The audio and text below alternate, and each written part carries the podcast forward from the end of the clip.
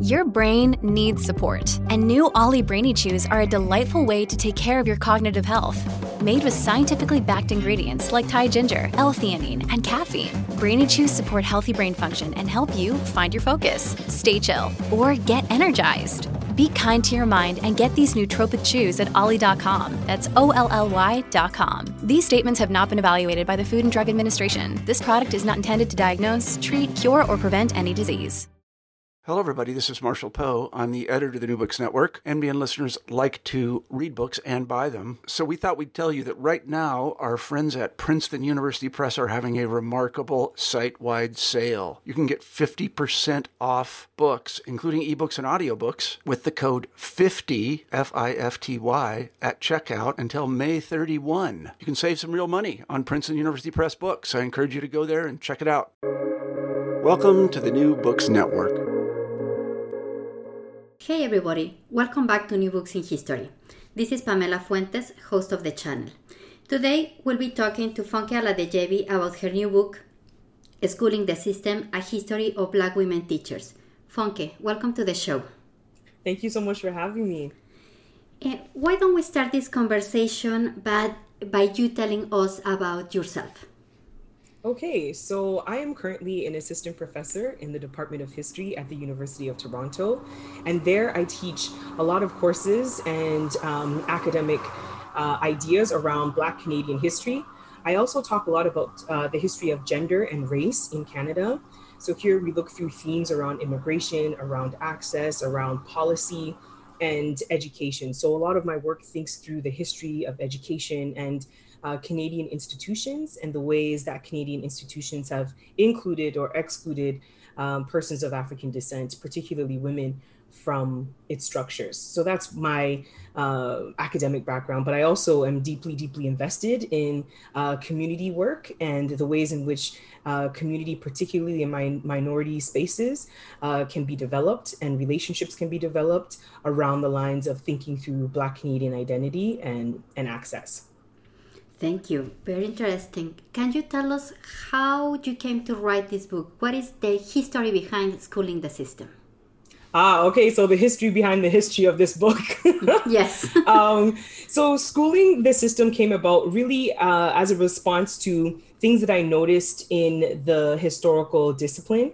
I noticed very early on in my academic career, I was originally training to become a teacher and then uh, was accepted into the master's program in the Department of History, and I went on uh, from there. But as I was looking for materials for what I would like to teach my students on in Black Canadian history, I noticed that there wasn't much about Black Canadians. And then I started noticing there really wasn't anything about Black women and Black professional women. So in Canada, a lot of the history books talked about uh, children and their experiences in school systems, but no one talked about what it meant to be a Black educator in this moment teaching uh, young people. So I started doing that research as a way of really finding a little bit more about myself and my place within the Canadian education system. And then trying to understand this history of educators who came long before before me and what impact they had on uh, Canadian school systems and Black Canadian life more broadly. So that's how the book really started. And from there, it just grew into a project of trying to learn more about women's lives, Black women's lives, and their experiences. And talking about experiences, central for your analysis are the interviews to 26 Black female educators who taught in Ontario in a period of time that goes from the 1940s to the 1960s. Can you tell us more about them, about their profiles, and how their voices are incorporated into your book? Absolutely. So the voices of Black women who taught in between the 1940s to around the 1980s was really um, through their oral histories. So I did and conducted a series of interviews with uh, 26 Black women teachers, and their profiles changed uh, in a variety of ways. So the first cohort of women that I spoke to were the early educators. These were the women who were teaching early in the 1940s and 1950s. They were coming in at the time when uh, teacher training was just becoming available for Black women. And so they were really pushing against these um, social barriers, racial barriers. It's also the time when there were segregated school systems that existed. And so these Black women were actually teaching in predominantly Black schools in predominantly Black neighborhoods because they were unable to access the public school systems. These women also tended to be younger in age and they tended to be uh, born in Canada. So uh, their parents were here and they were uh, there was a lot of intergenerational presence happening with this group. The second cohort of women that I spoke to were women who came into Canada as largely as immigrants from the Caribbean in the late 1960s and early 1970s. And then many of them came already trained as teachers and educators. They had qualifications in their birth homes. And so they came with an awareness and an understanding of their professional identities. And then they came and started teaching in schools. So that was the relative trend. But overall, most of these women were coming from working in middle class backgrounds. Uh, their parents valued education and uh, thought teaching was a way for social and economic mobility. And in the first chapter, you explore the reasons why Black women enter, entered the teaching profession in the years that go to the 1940s to 1950s. Mm-hmm. You mentioned that the reasons behind their decisions are related to choice, like they wanted to, but also the quality of choices available to Black women in the education system. What were the, the motivations you find, and what, what was the context they faced during those years?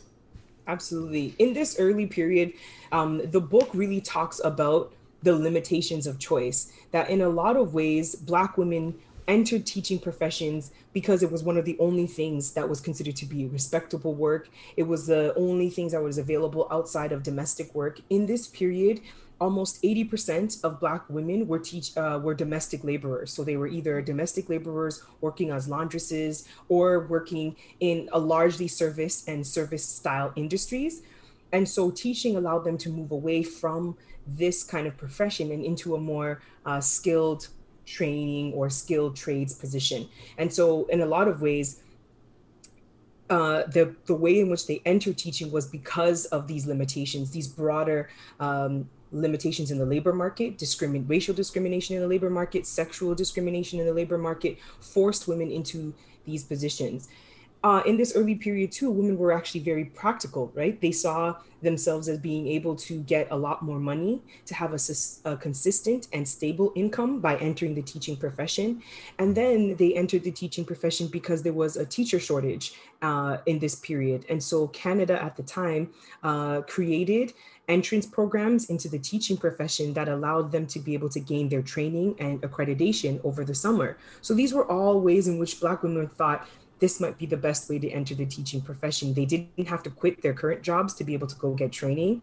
They didn't have to um, sometimes complete grade 13 in order to get their training. And so they really looked at it as a practical way of thinking through economic stability and social mobility. And so that's really what motivated them. And then a few of them believed that it was their calling, right? They believed that it was something that they were always meant to do and that the teaching profession allowed them to merge their desires for community and social uplift with you know economic stability so uh, multiple reasons for why they entered but perhaps one of the strongest one is that black women were very much funneled into particular kinds of industries in the labor in the post-war period. And so teaching was one of the best options in a line of jobs and positions that were really discriminatory and difficult for black women.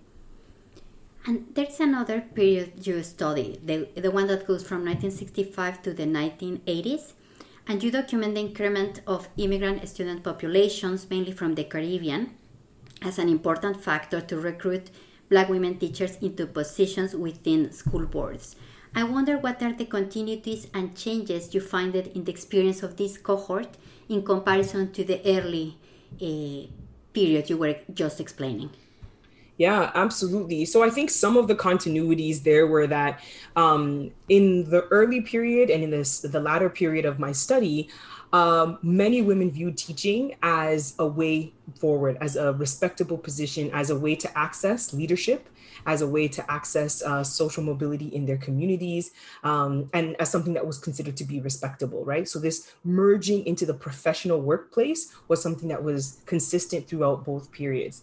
And then perhaps the more disturbing element of what was dis, um, consistent across these periods was that no matter when and where women went, Black women went, they experienced racial and gender based discrimination in the workplace.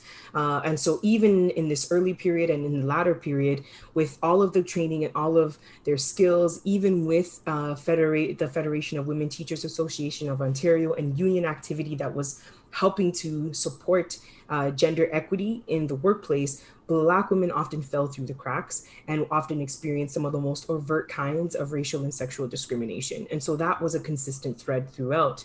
Um, one that was distinctive in that, uh, in the second period of my study, is that the Black women who were coming in largely from the Caribbean were also responding to the increase of racial and ethnic immigrants in Ontario. So the population of young people during this period was more racially diverse than it had ever been before. And so school boards were really trying to respond to these shifts and these changes and desired and leaned on Black women to help them understand uh, how to teach children from different backgrounds. And so the book argues that in a lot of ways, these women were some of the earliest architects of anti-racist education, right? That that even though they didn't write the policies, they were indeed creating inclusive classrooms in ways that Ontario school boards hadn't thought about before.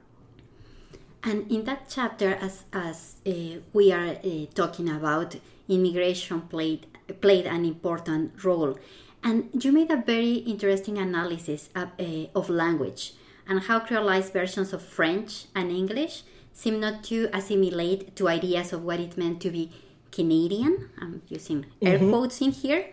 or uh, which immigrant groups could easily assimilate to a predetermined idea of nation and citizenship. Can you tell us more about that, about this predetermined idea about what Canadianness is and how these groups were not seen as easily assimilating? Even Absolutely. when they were speaking French and English.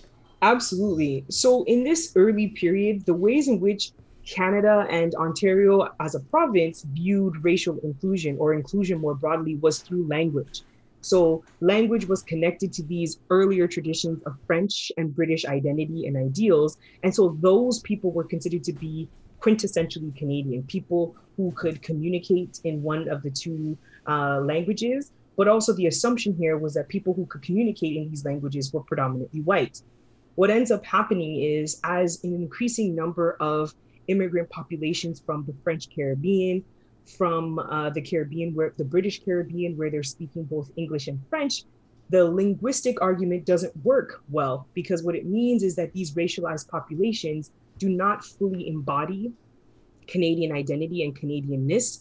And so, even though um, these immigration policies are structured in particular ways. They were originally meant to welcome uh, European and white populations, and they weren't meant to welcome racialized people. And so, as immigration increases and revs up amongst Black Caribbeans and amongst Africans, uh, the state has to respond to these changes. And what they end up doing is create limited forms of inclusion. Uh, and what ends up happening is that racialized populations don't feel like they quite belong. There is this assumption that they are not Canadian enough. There is an assumption that as a result of these things, they must be in what ends up happening. They create programs called English as a second dialect to move rather than English as a second language, right? And English as a second dialect programs start to think through creolized languages that Black Caribbean populations were coming in. The difference in these programs was that uh, school systems often viewed the language deficit as something that was pathological and therefore meant that the Black children who were coming into these programs were intellectually uh, deficient. So, in other programs who took ESL, and this was largely with Greek, Italian, largely European, uh, Portuguese populations, the assumption was that they could become white. And so, even in these ESL uh, programs, the assumption was that they would be able to be and match um, and become Canadian, learn uh, Canadian values. However, English as a second li- English as a second dialect uh, assumed that these populations could not match and could not be Canadian. So there were really multiple and complex ways that Canadian school systems grappled with its racially diverse populations. But one thing that they definitely did was to continue to create programs that did not integrate in a in a fully consistent or inclusive way Black students and Black educators. And just like, I don't want to ask something that is really obvious in here. I just want to. Uh, Eh, I, I, just want to confirm this this idea that you are explaining for, for myself. Um, so these English as a second dialect classes were directed towards a Caribbean and African eh, students immigration population. Absolutely. They were largely directed towards Black Caribbean students, to be honest. Those were the highest numbers of uh, Black populations that were coming into schools during this period. The only distinction here was that it happened also at the request of some Black educators.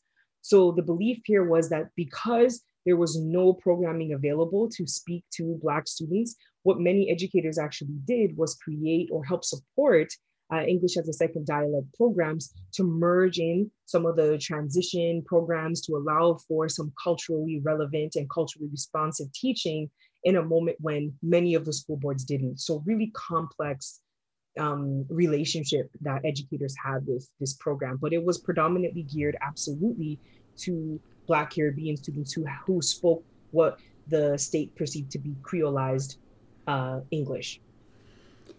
And in the third uh, chapter of the book, you explore the experience of Black women teachers in the workplace, which is something that you were already bringing to the conversation uh, some minutes before. In the first half of this chapter, you documented and analyzed microaggressions and other forms of discrimination. I will paraphrase some lines that strongly caught my attention, and I would like you to um, tie that with the broader aspects you, you explored there. Uh, you mentioned that while Ontario schools were believed to be places of safety, learning, and egalitarianism, they could also be dangerous places. How is that? Yeah, absolutely. So, for Black women teachers, this place or this understanding that school spaces were often safe, school spaces were places where you could develop professional relationships with other educators, school spaces were places where you learned to teach uh, where you had control over your classrooms. That was not always the case for Black women. Um, some of the Black women that I spoke to uh, documented and talked about experiencing violent threats. So, other, uh, particularly white male colleagues, would issue violent threats, dangerous threats against them. They were places where they experienced some of the most overt kinds of racial discrimination and separation. Some women, for example, one woman in my study was asked to sit in the basement of the school rather than to sit in the staff room for lunch. Uh, there were also places where they experienced severe social isolation in the school systems. Uh, one of the educators that I talked to was a principal in her school, and she would go in, into the staff room to eat lunch with her colleagues. And anytime she would sit at a table with her colleagues, they would all get up and leave. And so these kinds of uh, isolating moments was very much part of the school system. So many Black women educators did not find it to be entirely a place by which they could just teach. That in fact, for them, these broader conversations around racial discrimination, around sexism, uh, were very much part of their workplace experiences. And so it meant that these school spaces were inherently violent and dangerous places. And then if we add on the experiences of Black women's interactions with um, other Black students trying to protect other Black students, uh, trying to create spaces of inclusion for other Black students, those moments of violence and danger were further compounded.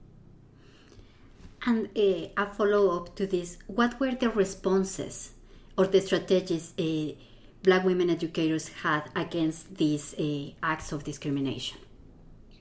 Black women responded in a variety of ways. Some of them turned insular and went into their classrooms and communities just to teach and do the work and do the work well.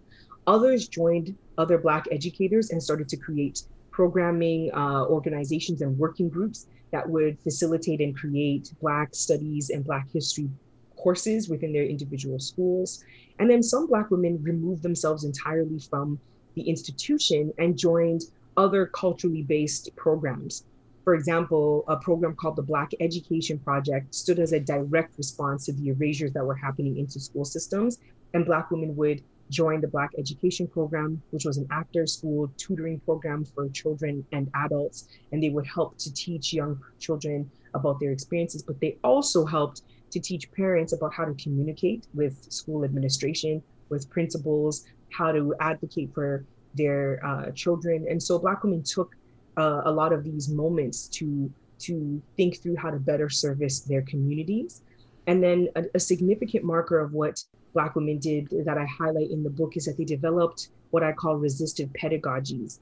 So, in the face of historical erasure, in the face of a curriculum that did not talk about Black people, uh, Black women teachers responded and created their own kinds of curriculum in individual classrooms. They ensured that books on Black history and Black life were at their schools.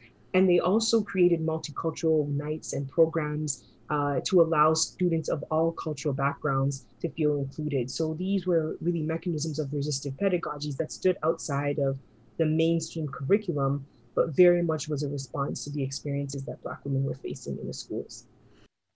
In, in that chapter, you describe several examples, but something that caught my attention is how uh, white professors could talk about, about black students so freely, kind of ignoring completely the presence of black educators. Can you explain us about those dynamics? Yeah.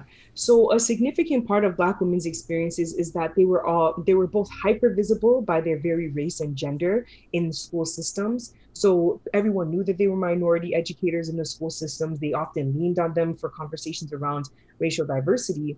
But then in moments like these subtle ways in, in staff rooms where uh, white educators and administrators would speak racial stereotypes or racial epithets about Black students, Black women were completely invisible from that conversation. And they became hyper invisible in that they it was a clear recognition that they didn't their power within these institutions only went so far. And so even though their presence was very much physically there in a lot of ways they were unable to speak and to challenge some of these race-based discriminatory practices that many teachers white teachers and educators brought into school systems uh, and often perpetuated against young black students. And so there were limitations to the to the kinds of resistance and the power that black women had inside schools let's move now to the 1960s and 1970s and all of these uh, demonstrations and protests uh, against racial injustice in the united states can, can you give us some context about what was happening in the United States in the 1960s and 1970s, and then we move to how that tied into Canada. Absolutely. So there's this growing resistance that's happening in the United States, particularly around Black liberation in the late 1960s and early 1970s, that deeply impacted uh, persons of African descent in Canada, right? Uh, they were looking at the ways in which civil rights activism, the ways in which Black liberation movements were talking about a unified Black consciousness, a Black consciousness that thought about Black people as a global entity, not one that was just rooted in the, in the geographic space of the United States, but one that involved uh, global uh, sense of collectivity and Pan Africanism. So, Pan Africanism was so fundamentally important to the ways in which Black liberation was happening. So, the idea here is that Black people across geographic spaces, whether it be um, in Guyana, whether it be in South Africa, whether it be in London, UK, or whether it be in Canada, that Black people were connected across the diaspora and they needed to fight against these institutions that did, sought to disenfranchise them or not provide equal rights in these various ways. And then at the same time this is happening, there's also a growing students movement um, that's happening across post-secondary institutions. And so students are also fighting for access to administrative uh, roles to be able to have a say in the kinds of education that they're ha- uh, engaging with and to be able to speak directly to administration about their concerns. So that's happening. And then finally, women's liberation is happening. We're talking about a growing uh, women's rights movements, and women are advocating for access to various kinds of resources to in, in the teaching field they're asking for equal pay for equal work uh, and so the list goes on so it's all happening at the same time so this growing sense of a counterculture a push against dominant ideas of the state a push against this um, ideal idealism of liberalism and demanding that that they be heard, right? That general populations be heard uh, is a is a growing momentum that just continues to uh, influence the Canadian space and, of course, uh, North America more broadly. How did these events challenge white definitions of what blackness was supposed to be in Canada. And I would like to tie that to what you were explaining about uh, a global sense. Uh, contrary to all that happens in the other side of the border, I cannot believe what is happening in the United States without looking what is happening in Canada. Yeah, absolutely. Canadians were, white Canadians, I should say, were confronted with the reality that Canada was not a place of racial inclusion and belonging for Black people. Very clearly, before this period, uh, Canadians often looked to the, the United States as the place where racial injustice happened, and that Canada was a place that positioned itself as being a multicultural place, a place where racialized populations were happy, right? And so, as this momentum, as this collective movement towards Black liberation is happening, and Black Canadians adopt this language as well, Canadians are completely jarred. White Canadians are completely caught off guard about their own systemic injustice and their own participation in racism and discrimination. And that's what ends up happening is that Black Canadians start to point to these forms of systemic racism. They start to talk about uh, discrimination in housing. They start to talk about discrimination in policing and education and start to actually create an Ontario Human Rights Commission that starts to look at the ways that these institutional forms are very much Canadian. And so it really starts to uh, open up the dialogue, at least in the mainstream, about the ways that Canada also participated in its own style and form of racial discrimination and injustice. In your book, uh, you explain different philosophies around Black activism. I would like to talk about the concept concept itself. In one of the quotes you use for this chapter, one of the teachers you interviewed mentioned that nowadays activist is a positive term. But back then, it was not like that. Um, can you uh, expand on this idea?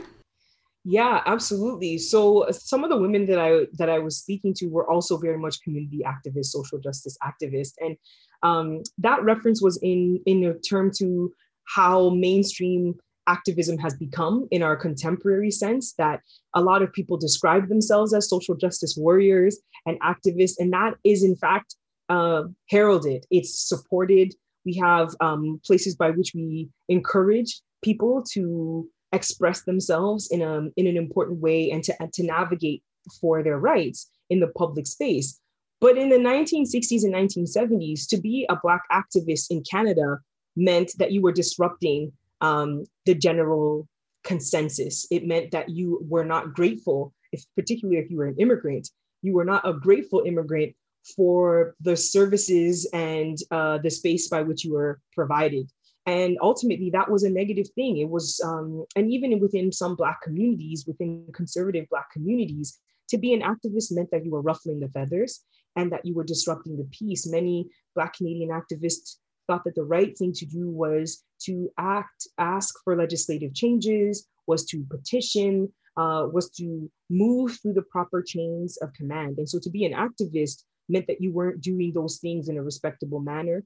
Uh, and those, uh, those things were not considered to be prestigious um, ways of advocating for, for your rights. And so to, to be an activist then was dangerous. And, and in many ways, to be an activist now, there involves a level of danger uh, but then it was quite literally involved a level of surveillance, involved a level of um, policing that many community uh, members had to deal with.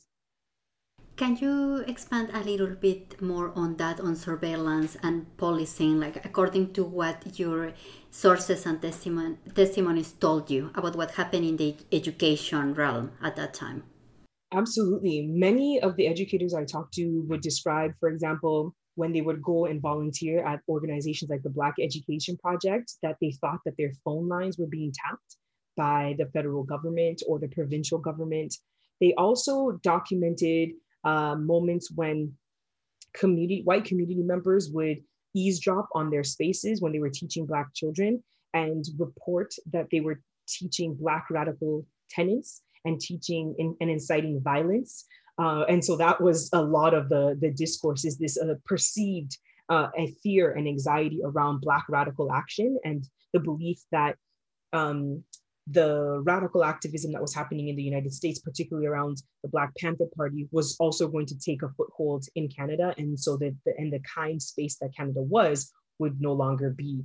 And then in some instances, particularly in areas like Nova Scotia, um, bl- Black radical activists in Nova Scotia were actually followed by police officers whenever they would have rallies or meetings. Uh, and so the policing continued to get on. And in fact, one of the largest uh, student demonstrations happened in Montreal as a result of a sit in that happened in the computer center of the school that caused over a million dollars in damages at the university. But at the root of that was that um, people and the police and the university administration were surveilling these young student activists uh, and were very fearful that they were inviting Black Panther Party uh, members to come and speak to young students. So this notion of this fear of Black radicalism had a very real con- consequences in that um, many students were surveilled and followed. And then there was a lot of eavesdropping and, and all of these kinds of things that became part of the way that um, activists had to,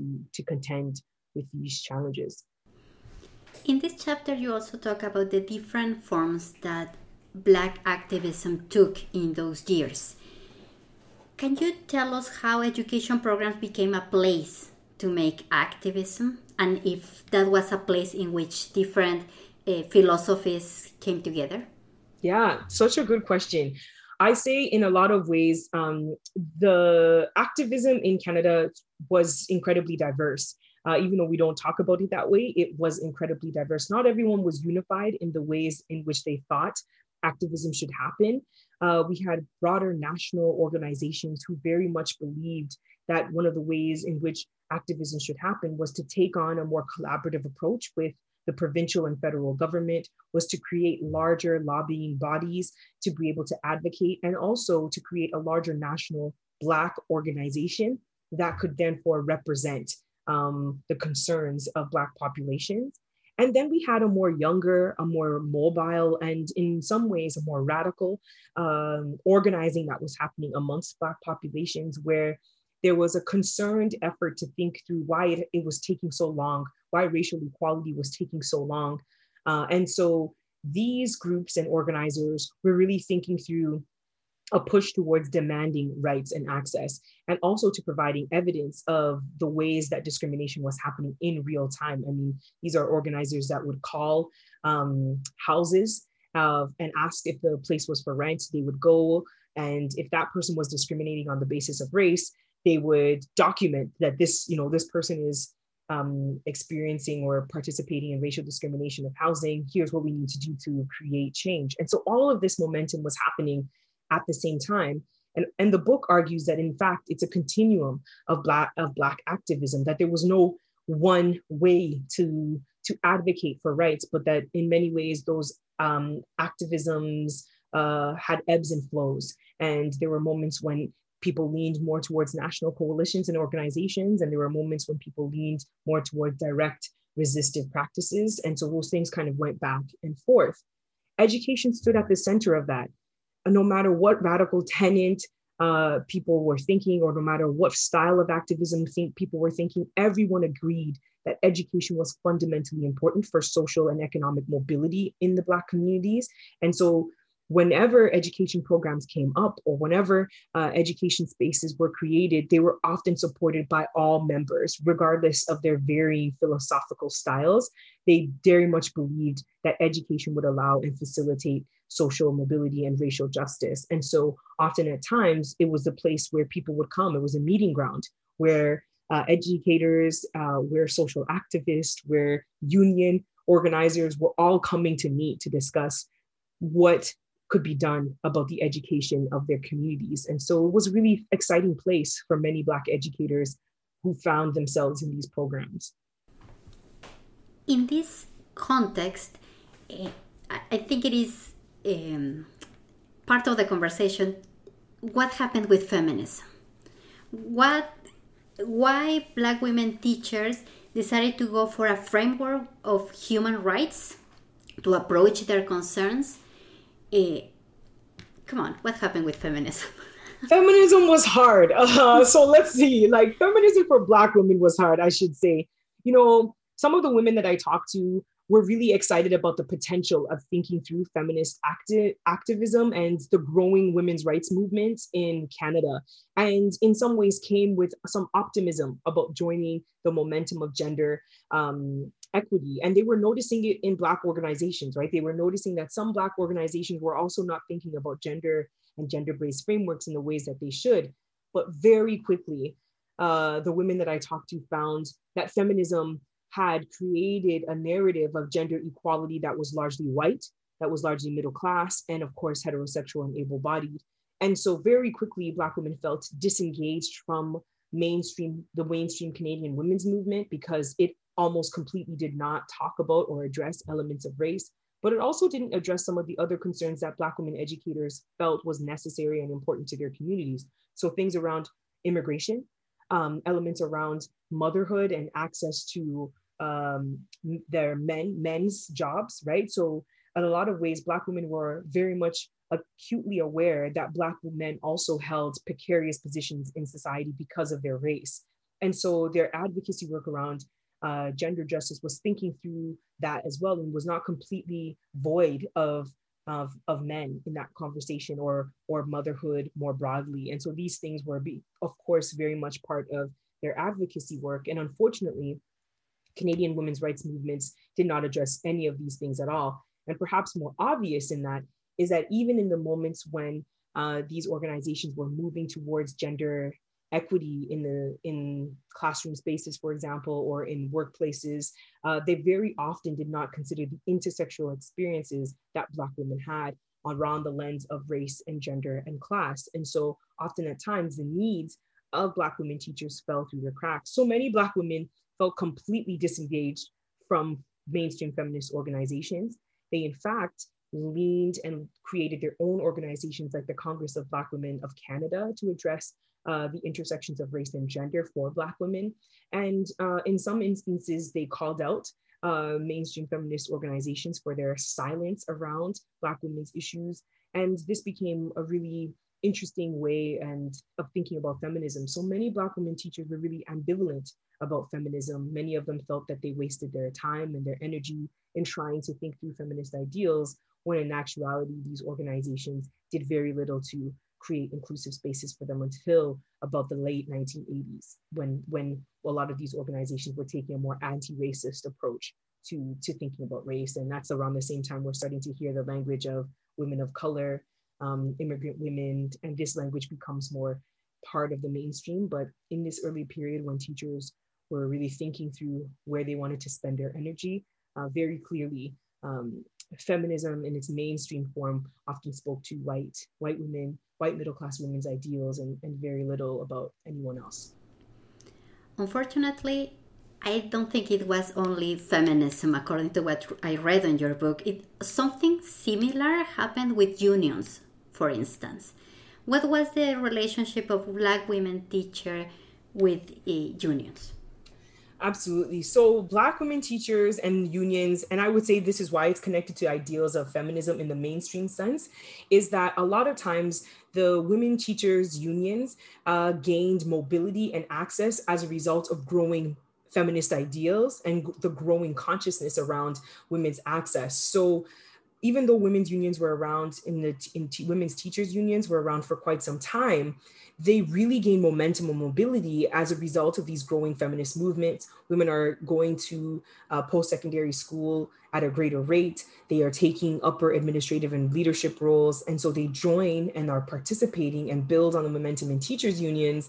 And they advocate for gender equality largely around pay but also around women taking in positions of power um, at their at their schools. So all of this starts to happen at the same time, and Black women were beneficiaries of these policies that were created by teachers unions. Right? If you have a teachers union that is advocating for women's advancement in the upper administration, you have a union that is asking for equal pay. Naturally, those effects trickle down onto Black women who were part of these unions automatically. However, Black women did not always feel that the teachers union responded and adequately addressed their needs as educators. Some women I spoke to reported uh, experiencing workplace harassment and feeling unsupported by the teachers' union that was supposed to advocate for them. Some people felt completely disengaged and that they couldn't actually participate in the union because it never addressed issues of race along its membership. And so what ends up happening is that in many ways that in which in many ways that the mainstream women's movement erased Black women from the conversation. The teachers union also uh, silenced Black women amongst its membership and very rarely, uh, in the ways that it should have, spoke to Black women. Again, it's not until the late 1980s that the, the Federation of Women Teachers Association of Ontario specifically starts to adopt an anti racist policy and starts to speak towards um, Black teachers. And that's when Black women start to increase their participation in the union. As part of this analysis, you used some concepts that are very, very useful to understand what you are explaining. And I would like to take this opportunity uh, to ask you to explain them. Let's start with tokenism.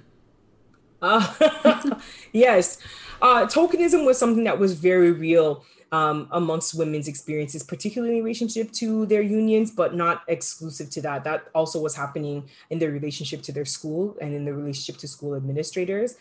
Black women often found sometimes that they struggled back and forth between these notions of tokenism. So uh, people would comment, white educators or administrators would comment about how they were equity hires, right? That they were uh, only hired on the basis of their race and gender and not their expertise and skills and qualification. And so this notion of tokenism was that Black women were meant to represent diversity as a physical embodiment of diversity, not as critical thinkers, not as engagers, not as people who are qualified and extremely skilled um, in their trades. And so this became this element of tokenism is that they were welcomed into these spaces uh, in the most superficial sense. And then when it came time for them to advocate for policy change, when it came time for them to advocate for structural change, these these things were pushed against and resisted upon and so that element of tokenism was constantly something that that black women struggled with the second out of three concepts i would like to, to chat with you it is the idea of the outsider within. What was that? Yeah, for for Black women, um, the concept of outsider within really talks about, and it's developed from Patricia Hill Collins, particularly an American African American feminist. But in the Canadian context, this idea of being an outsider within described the ways in which um, Black women were considered to be both included into Canadian educational institutions by their very nature of employment. And so, in a lot of ways, they were considered to be within these institutions. They were considered to be the embodiment, or at least were meant to articulate and teach a Eurocentric curriculum that often forgot about persons of African descent. But they were also outsiders by their very race, gender, and class, in that we're talking about institutions that did not fully include them in their curriculum mandates, that did not fully include them into structures of power and access, and did not fully allow them to make these kinds of systemic changes necessary for true racial inclusion in education spaces. And so, as a result of that, Black women were always viewed as other, uh, were always viewed as never fully belonging to educational institutions, and this made them outsiders within. The third and last uh, idea it is uh, Srivastava's let's talk approach. What is this and how it relates to the interactions you studied? Absolutely. So divide, describes a really interesting concept called the let's let's talk approach that developed uh, largely around uh, women's organizations in Canada. And in this piece, the let's talk approach was that uh, Black women or racial minority women were welcomed into broader women's organizations uh, in the late 1970s and early 1980s. They were welcomed to talk about conversations about racial injustice, to talk about uh, the bad and so the bad things that happened and the social ills that happened to minority women, but they were not allowed to create uh, systemic change. So the let's talk approach was a thing that white women's organizations would do is that they wanted to discuss and talk about racial injustice, but they didn't want to create mechanisms and institutions or create space by which to create broad, sweeping systemic and institutional change. And so that is essentially what ends up happening in relationship to a lot of Black women is that they enter these spaces um, talking about the, the racial injustice that they've experienced and the, you know, the violence that they've experienced, but that is it. They don't go beyond that to help uh, or are not valued uh, enough to be able to support and create um, systemic change. And in many ways, it's the period by which um, uh, racial inclusion shifts into gender inclusion. So the idea here is that gender inclusion is something that organizations can handle and can manage. And the process of racial inclusion is something that's always coming later and never actually arriving. And if any, if anything that we noticed from our contemporary conversations is that that continues to be true, is that in many ways we are thinking about elements of gender equity in ways that have not fully talked or considered true systemic change on, a, on the basis of race. I would like to end the conversation about the content of your book talking about a constant presence that is there, but uh, it is an important part, even though it wasn't the focus of your analysis. And it is the relationship of uh, black women teachers with their students. Do you have some something there, or, or probably something that didn't make it to the book that can talk about that? Yeah. So one thing that I've that I always struggled with in the book is how much to talk about black women's relationship with their students. Uh, in some instances and and i would say black women's relationship with students of all racial backgrounds. So uh, when i released or when i was starting to talk about this book someone sent me a message an email and said i'm you know i'm a white student and i had a black educator early on in in my academic career and this teacher impacted me in so many different ways um, and listed all of these things. And these are things that never made it to the book right? And so in a lot of ways the book kind of stops at the nexus of thinking through the, the, the significant impact that black women teachers had on all students. Uh, there are allusions to it in the book about the ways that they created spaces of belonging and access and inclusion for young people.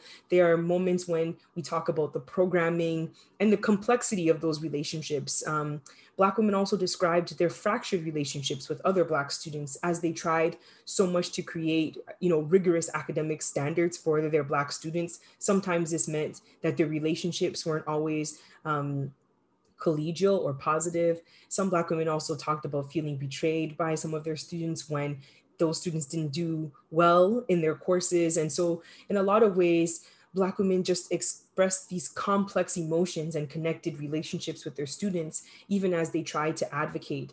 And a thing that I try very much to integrate in the book is to talk about Black women's selfhood, that in a lot of cases, when we talk about the experiences of Black women and Black women teachers in this instance, very rarely are they allowed to be individuals, individuals who have complex feelings of both positive and negative experiences. And so the work in describing, or at least describing, alluding to the relationships with students, is to give space for Black women as individuals, that not all of them were desiring collective relationships. They were really just trying to work and survive with the tools that they had. And so I think maybe if I was to do this project again, I might add a chapter on their experiences with students themselves. But yeah. Well, maybe that's a project for somebody that is listening to this podcast or for somebody that reads your, your book because you actually capture all of those complexities there. Um, I think we could talk more and more about your book, but it is time to let you go. But I don't want to say goodbye without asking you about any other projects you might have or any anything that you would like the audience to put their eyes and ears on. Okay, yeah. Um, my upcoming project is on a project called Black Internationalism Global Crossings. And in this project, I'm going to be looking at Black international students who came to Canada in the 1960s and 1970s. And I want to talk about how they informed um, this growing sense of Pan Africanism, but also radical racial justice in Canadian schools. And so that's going to be the next project. I'm excited about that. A lot of the women that I talked to in the project often discussed, you know, going to visit their friend in the Caribbean or going to visit their friend in the UK. And so there was this global connectivity of uh, young students who were coming for mobility, for economic training in Canada, who found themselves in interesting circumstances as they start to join the movement for racial justice in Canada. So I'm hoping to talk a little bit about that in the next project. And for any new projects I have, I encourage people to please check out my website at funkealadejebi.com or .ca. Uh, both web pages work. Uh, and it's still, usually I keep pretty updated information about latest projects that I'm working on or um, important articles or web series and talks that I've done. So please go check out the website if uh, you want to get some more updated information. The invitation is there, and I want to wish you the best of luck with that very interesting project. I want to thank you also for being on the show today. Thank you so much for having me, and thank you for these wonderful questions. I just really enjoyed the session. So please be sure to check out Schooling the System, a history of Black women teachers. And thanks everybody for listening to New Books Network in History, a podcast channel on the New Books Network. Until next time.